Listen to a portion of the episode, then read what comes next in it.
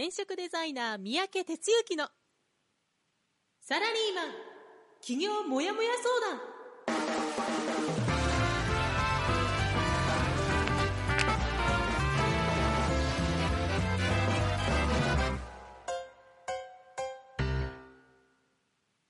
自分に何ができるんだろう？何から始めたらいいの？この番組はそんなモヤモヤ状態のあなたのお悩みにサラリーマンの応援団長転職デザイナー三宅哲之がお答えするポッドキャスト番組です。2019年4月16日火曜日朝6時になりました。皆さんおはようございます。団長こと転職デザイナーの三宅哲之です。えということでまた新しい1週間始まりましたがリスナーのあなたはいかがお過ごしでしょうか？今日お天気は全国的に晴れマーク沖縄がちょっと曇り雨ですかね？いうことで高気圧に覆われてますということで、なんか晴れやかな春の陽気というかね、いう風になってきましたね。あっという間に4月も真ん中ということになって、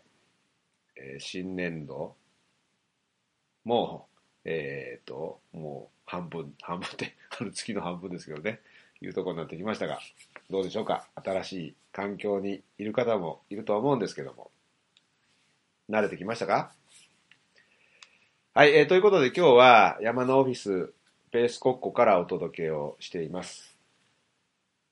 昨日出るのがね、早くなってもう外はすっかり明るくですね、えー朝日に照らされた山並みが見えてるんですけども、やっぱりこう、晴れてると気持ちいいですね。はい、えーということでですね、えー始めていきましょう。えーではですね、いつものようにこちらからいきます。団長の1週はい、えーということで、1週間振り返っていきます。えー先週はですね、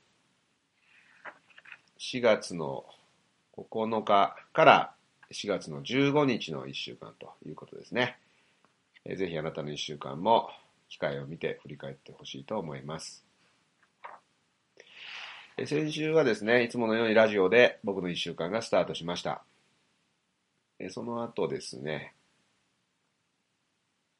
月1のパーソナルトレーニングに行きました。この月1の月1のって言いながら数字が良くなったとかやれてないとかいろんなことを言ってますけど、本当にね、毎月やってるのにどういうことやねって感じですけど、ちょっと数字を落としておりましてですね、えー、ちゃんとやらなあかんなと、同じこと言ってるんじゃダメですね。という感じでございます。えーそして10日の日はですね、朝、ずっとやってるあの創業同期との定例ミーティング、ちょっと僕の方の都合でお休みしてたんですけど、2ヶ月ほどですね、えー再開しました。えーそれから午後から、えーっと、これはウェブ集客のサポートの打ち合わせをして、で、夜はですね、久々にセミナーに参加する、まあ、参加者としてということで、えーしてきました。今回はですね、あの、ご機嫌出版社さんって言って、まあ、僕はお世話になってる出版社さんあるんですけど、そこでですね、編集者と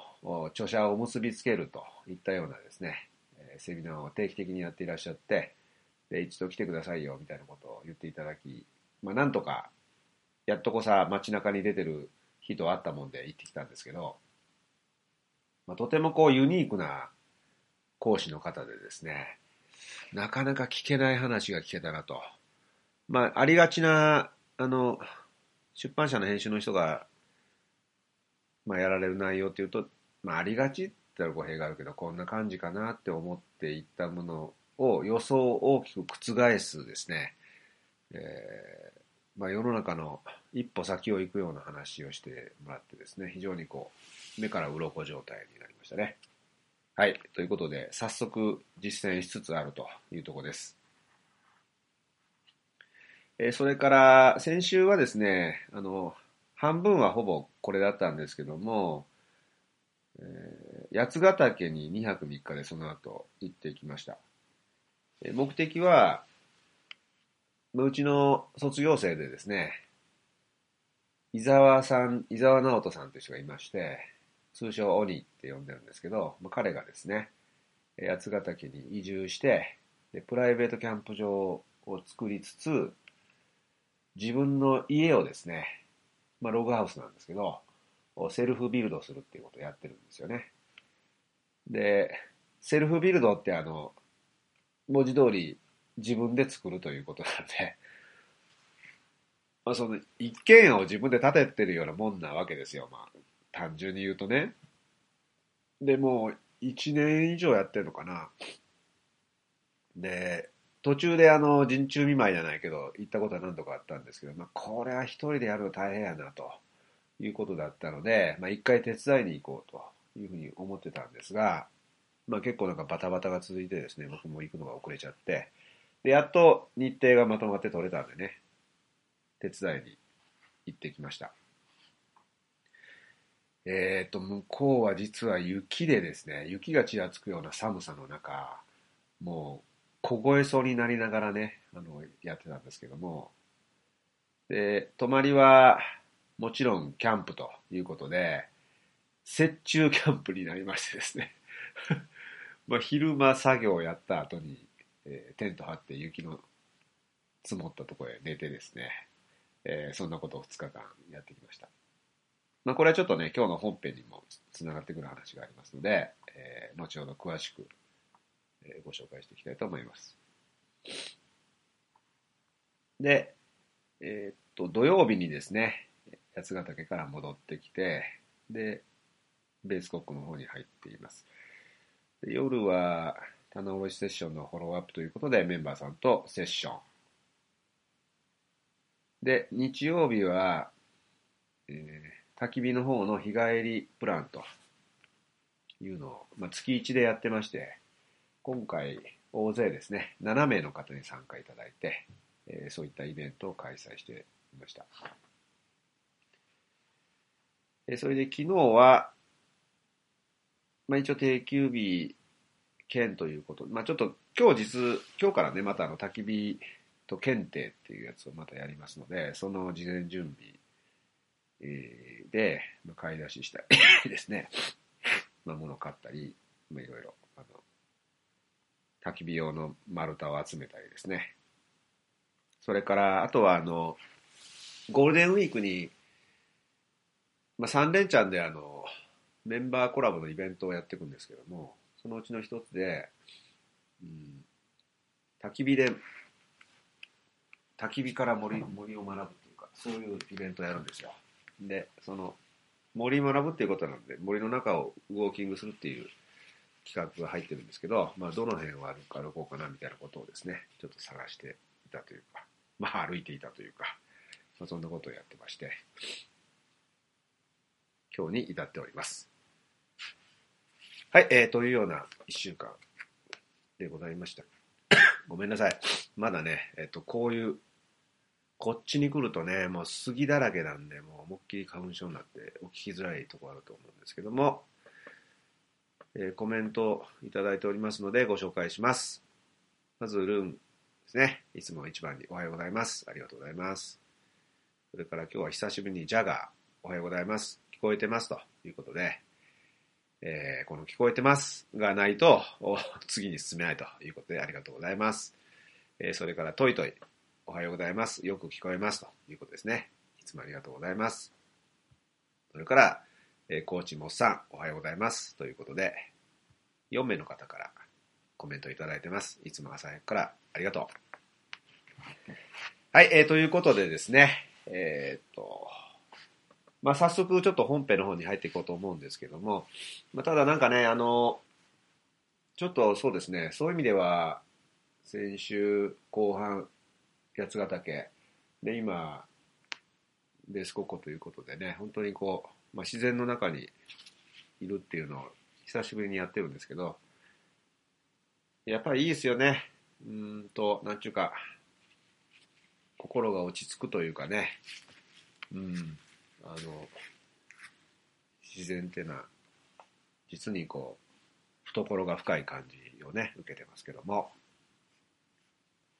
はい。え、ではですね、こちらの方に入っていきましょう。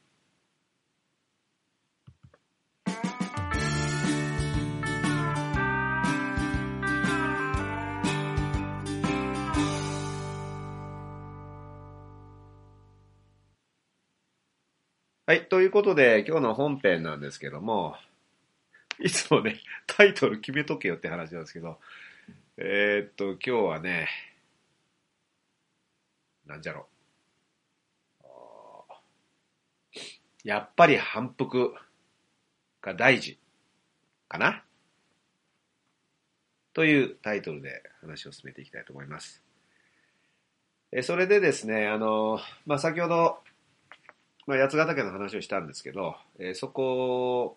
でちょっと気づいたことからね、今日話進めていきたいと思うんですが、まあ、そのオニーというメンバーね、えっ、と、起業して7年目に入ったとこかな、いうことで、まあ、うちの転職塾でも本当の初期メンバーって言われるね、背番号1桁の人たちの中の一人なんですけど、まあ、彼ともだから8年ぐらい付き合ってるのかな、いうような、あの、メンバーがいましてね。で、もともとあの、東京に住んでたんですよ。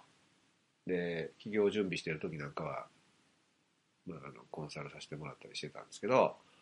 お2年ぐらい前に八ヶ岳、長野ですね、えー、に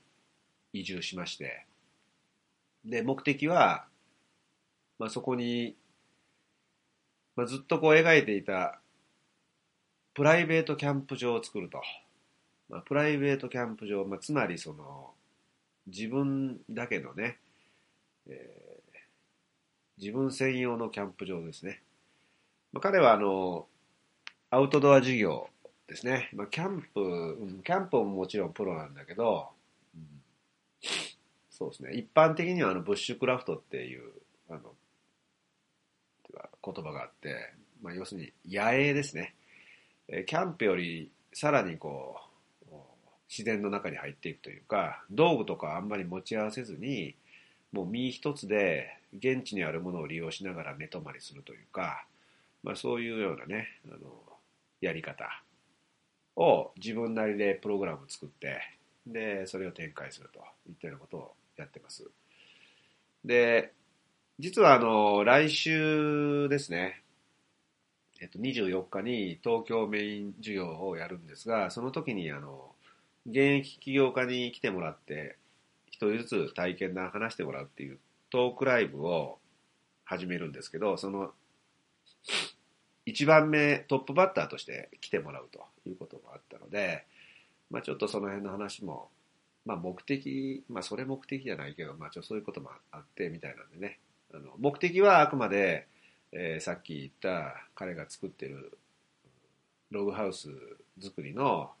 まあちょっとだけですけどね、手伝いをしに行くということで行ったわけです。で、まあラジオなのでね、なかなかイメージが伝わるかどうかわかんないんだけど、えっ、ー、と、確か500坪ぐらいの土地なんですけど、あの、まあ、山のね、中腹の、まあどういうふうに言ったらいいかな、えっ、ー、と、八ヶ岳っていうところは、いわゆる富士山の裾野的な、まあ、あんな感じなので、ずっとこう、広い、その、まあ、標高1000メートルぐらいのとこにはあるんだけど、広い土地がね、こう、畑も広かったりして、あるわけです。で、そんな途中にこう木木々が生えていて、で、また山があっていう感じで、その中腹のあたりの土地を購入して、で、そこで、あの、自分でキャンプ場を作り始めたんですね。あの、いわゆる山林っていうやつなので、もう水はないし、もちろんトイレもないし、電気も来てないと。何にもないというところから、えー、水は井戸を掘って、えー、電気も、引き込んで、えー、というふうに、まあ、ゼロからインフラ固めしていくと。ほんで、もともと山林なので木がもう、まあ、立ってるわけですよね。で、その木を切り倒し、フィールドを作り、えー、的なことを、まあ、やり始めたわけです。で、まあ、それだけでも結構大変な話なんだけども、それに加えてね、えー自宅兼、今後その拠点にしようっていうログハウスをですね、自分で建てるということを始めまして、で、まあ、いわゆるセルフビルドっていうのは世の中でもやってる人いるらしいんですけど、まあね、あの、見に行ったら、まあ、とてつもないことをやってるわけですよ。で、後期としては、もうあの、なんていうかな、後半より、まあ、終盤まで行ってないけど、要するに、まあ、2階建てで、こう、側、外面ですね。外面が、まあ、ほぼもう全部できていて、あと、屋根を張って、で、窓をはめ込んで、みたいな状態です、でした。なので、内装はまだ何もできてなくて、これから床を敷いて、2階を作って階段立ててとかね、まあそういうような状態なわけですよ。で、あの、まあ手伝いに行ったのは、まあ、あの嫁さんとも行ったんだけども、まあ嫁さんがあの、うん、外のあの、ペンキ塗りですね、っていうのを担当して、まあ丸2日、ほぼずっとやってたんですけど、ほんで僕の方はね、あの、まあ一応あの、自分で小屋建てたりしてるから、まあ道具使使うの多少知ってるとかね、いうのがあるんで、まあ木切ったり、ネジ打ったり、まあその辺をやったんです。でね、あの、2階部分を作ろうと思ったら、2階部分の何かやろうと思ったら、あの、上上がっていかないかんでしょ？で、上上がっていくのがね、いわゆる足場ですね、がこう組んであって、その足場をトントントンと上がっていってですね、で、上の方に行って作業すると。まあそういうイメージなわけですよ。ほんでね、あの、僕実はあの、足場ができたのが半年前ぐらいに、ま、足場がある時に一回行って、まあその時は仲間と一緒に行って、で、まあ単なる見学でその時は行ったんだけど、2階に上がったらもう高いんですね、結構。で、足場って、なんちゅうか、下が抜けてるから、もう見えるわけですよ。でさらに、上に行けば行くほどグラグラしてですね、かなり怖い。で、僕はあの、あの、高所恐怖症なもんですから、高いとこ苦手なんですよね。てな具合で、えその足場があって、で、2階の窓のところから、こう、またがって、その家の中に入っていくんだけど、その間の幅がね、どうやろう。70センチかぐらい、6 70センチぐらいな、ぐらい空いてるわけですよ。そこをまたいで中行かなあかんわけですよ。で、それ怖くてね。で、他の仲間はポンポンポンとみんな言ってたんだけど、え、団長何してんですか？とかでみんなに言われて、いや、俺怖いからよういかんわ、みたいなことでね。まあ、てな具合だったわけです。で、まあ、その時は行かずじまいで戻ってきて、で、今回同じように、まあ、足場があって、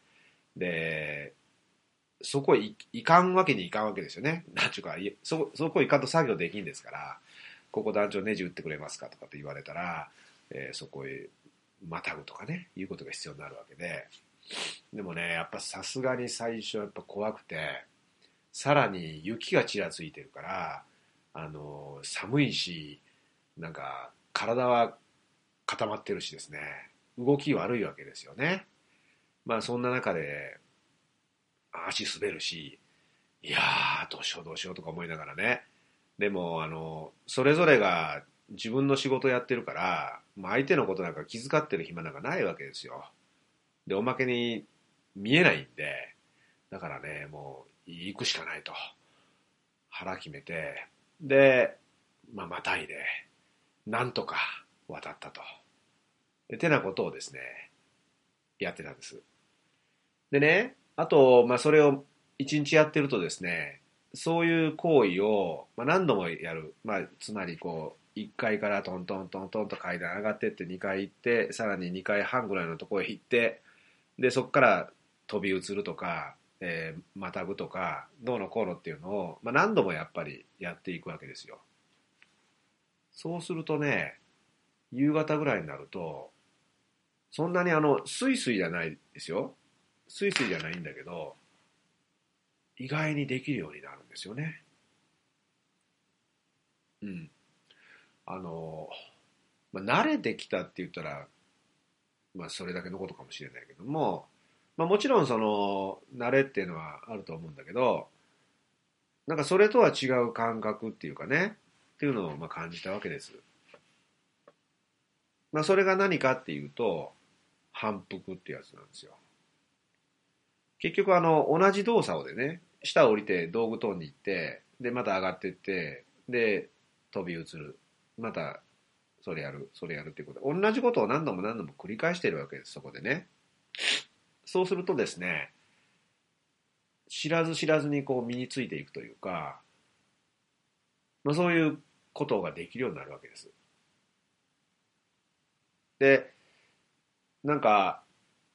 まあその後ね、まあそういうこと他でもあるわけだけども、うん、まあいろいろこう機材を借り込ん、借りてきて作業をやってるから、なんていうかな、作業台みたいなところがあって、そこの真ん中にこう、丸いノコギリがぐーってスイッチ入れたら回るようなね、そういう台があって、そこにこう、板をね、こう、両側から両手でぐーっと押し込んだら、それが真っ二つに切れるとかっていう機械があったりするわけですよ。で、それもね、あの、最初初めて使うから、難しいんですよ、こう、なんちゅうかな、あの、その、ノコギリの当たるところと木のところがね、あの、ここから切りたいんだけど、ちょっとずれたり、で、場合によってはこう反発して戻ったり、まあ危ないんですけど、それはね、いうことがあったり。するわけだけども、まあそれもね、結局ね、えーっと、何枚切ったっけ ?60 枚、あの、切ったわけですけど、そうするとやっぱね、最後の方はスムーズにシュッシュッシュッシュ切れるようになるんですよね。まあこのようにね、やっぱ反復っていう、同じことを何回もやるっていうのは、めちゃくちゃ大事やと。最初、できないと思ってることですね、これ。そこの足場から家のとこに飛び移るっていうこと。最初これ僕でできない。いや、真面目にできませんでした。怖いし。けど、やっぱりやらないといけないというところに追い込まれて、やったと。で、何度も繰り返していると、まあまあ、自然にいけるようになったと。それから後話した木を切るっていうことも、最初うまいこといかなかったですね。できなかったんです。だけど、何度も繰り返しているうちにできるようになったと。やっぱりね、反復って大事ですね。うんよくあの、ラジオ体操の話をみんなにするんですけどね。なんでラジオ体操ってみんなできる？まあ例えば、ラジオ体操第一、よーい、ちゃんちゃんかちゃんかちゃんかってなんか音楽になったらね、みんな自然に手が真上に上がっていくっていうことになるじゃないですか。これ、日本全国共通なわけですよ。なんでできるかって言ったら、子供の頃にラジオ体操カードを持ってね、まあ今の子供たちどうだか知らないけど、僕の頃は近所の公園に集まって、で、そのスタンプをしてもらう。終わったらスタンプをしてもらうとスタンプ貯めていくわけだけども、まあそこで毎朝毎朝やってたわけですよ。まだ知らん間に覚えていったということね。まあいう話をよくするんですけど、まあであったり、まああと自転車とかもそうですよね。あの、子供の頃に自転車買ってもらって、最初乗れないんで補助輪つけておくと。で、補助輪1個取って、2個取って、で、こけながら、何度も何度もやってたら、乗れるようになると。やっぱり物事すべて反復やなということをね、あの、今回、大工仕事をちょっとやって、改めて感じたわけですね。だから、いやー、ちょっとこれ無理やなと。いやー、これちょっと自分には今からできそうないなと。思うことがあったとしても、まずは何かしらちょっとそこでね、トライして、で多分ね、うまくいかないんですよ、その最初のトライは。だけども、いや、もう一回やろう、もう一回やろうって、やっているうちに、だんだん形になっていくっていうかね、いうことだと思うんです。まあ、てな具合でね、まあ、なかなか毎日やってて、うまくいかんこと、これどうしようかなってこう、足踏みすることがあると思うんですけど、まずはちょっとやってみてね。で、一度でうまくいくはずがないと思って、さらにまたやるということを繰り返していくっていうことをね、心がけることによって、なんか道は開けていくんじゃないのかなと。まあ、そんなことをね、思ったわけですよ。はい。あの、なんというかな、こういうあの、建物を建てるとか、うん、まあ、もっと言うと木を切るとか、なんかそういう作業ってめちゃくちゃシンプルなんで、もうなんちゅうかね、もうそれが、なんかたった一つのことに集中して没頭してやるっていうことなわけですよ。だからその分ね、なんかね、答えもシンプルに返ってくるっていうか、うまくいかなかったら木が曲がって切れるとか、その時何かがそうなったからそういうことになったとかってね、もうなんというかな、まあめちゃくちゃシンプルなんですよね。なんかね、物事をごちゃごちゃややこしく考えたらもういつまでたってもごちゃごちゃになってるけども、やっぱそういうこうシンプルなことに立ち返ってね、やってたらいいななんてことをえー、こういうことをやってるとすごい思いますよね。はい、えー、というようなですね、えー、今日は反復の大切さみたいな話をですね、させてもらいました。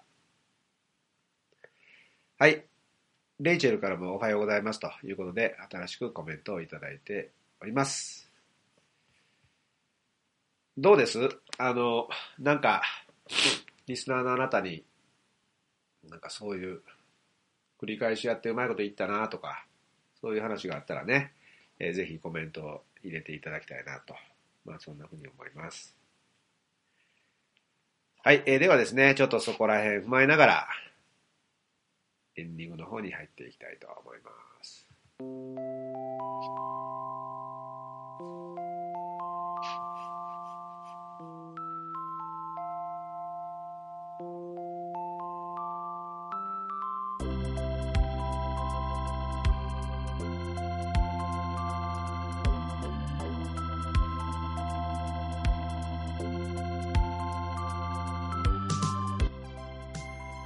はい、えー、ということでね、今日は八ヶ岳お手伝いツアーの話をさせてもらいましたけどね、あのね、ちょっとね、ほんとね、まああの僕となんか、なんちゅうか、ご縁があったというか、そういう人はね、ぜひ一度ね、彼のフィールドに行ってほしいんですよね。あのまあ、世の中でセルフビルドっていう言葉があるけども、やっぱね、目の当たりにするとどんだけのことやってるかっていうのがね、もうよくわかるんですよ。僕、ちなみにあの、庭に小屋を一軒建てましたけども、これもね、あの、結構宿泊しながらやったんですけど、もうとんでもないこんなスケールの話じゃないんで、それをね、たった一人で、もう人いないとこでね、毎日作業やってるわけですよ。だから、本当ね、あの、何かの表紙でね、まあもしね、まあ縁起でもないけど、上から落ちたりしたら、そのまま気絶でもしたら、もう誰も助けてくれないっていうか、知らないところでね、みたいなことが起こるような、そこをね、毎日やってるわけですよ。ほんで、まあね、や屋根をこう、三角でしょ？屋根って。それもね、こう、なんちゅうかな、一本一本こう、ログハウスっていうのは板をこう組み合わせるんで、板っていうか木木の、板っていうか太いものね。それをね、自分で組んだっちゅうわけですよ。どうやって組んだんや、みたいなね。ほんまにね、あの、とてつもないことをやってます。だから、おそらくなんかね、あの、付き合い長いけども、なんか、人生観変わったっていうか、すべてにこう、潔いっていうか、吹っ切れてるっていうかね、いうのをね、すごい感じるんですけど、はい、まあ、てな話です。あということで、お、二人コメントいただいてます。紹介しましょう。ジャガーの方。え前職では毎月セキュリティチェックというものがありました。えスマホ紛失とかメール誤送信を防ぐためのチェックシートの提出。慣れてくるとすぐ終わるチェックですが、毎月やることでセキュリティ意識の底上げをされていましたね。なるほど。毎月の反復ですね。もっさん、僕も10年以上ドクターの山を開拓して家を3軒建てましたよ。手伝い程度です。あれそうなの？えー、山、あ家建ての話がもっさんから入ってますけどね。まあまあ、これも非常に貴重な経験なんでね、なんかね、あの、まだね、作業山ほどあるんでね、あの、行きたいっていう人は、あの手挙げてください。ちょっと僕と一緒に手伝いに行きませんか？あともう一回はね、ちょっと行こうと思ってるんでね。まあそんなことで、今日はそんな話をしてきました。ということで、来週24日はその鬼が、えー東京に来てくれて、えー自分がここに至るまでのね、あの体験談を話してくれます。非常に濃い内容になると思いますのでね、えー参加いただくメンバーの方楽しみに、それから遠隔の方はですね、えライブ放送を見ていただきたいと思います。はい、えー、ということで、お相手は、転職デザイナー、あ、団長こと転職デザイナー、三宅哲之でした。では今日も元気でやっていきましょう。いってらっしゃい。この番組は、転職塾。サラリーマンがゼロから始める自分サイズ企業準備の学校。フリーエージェントアカデミーの提供でお送りしました。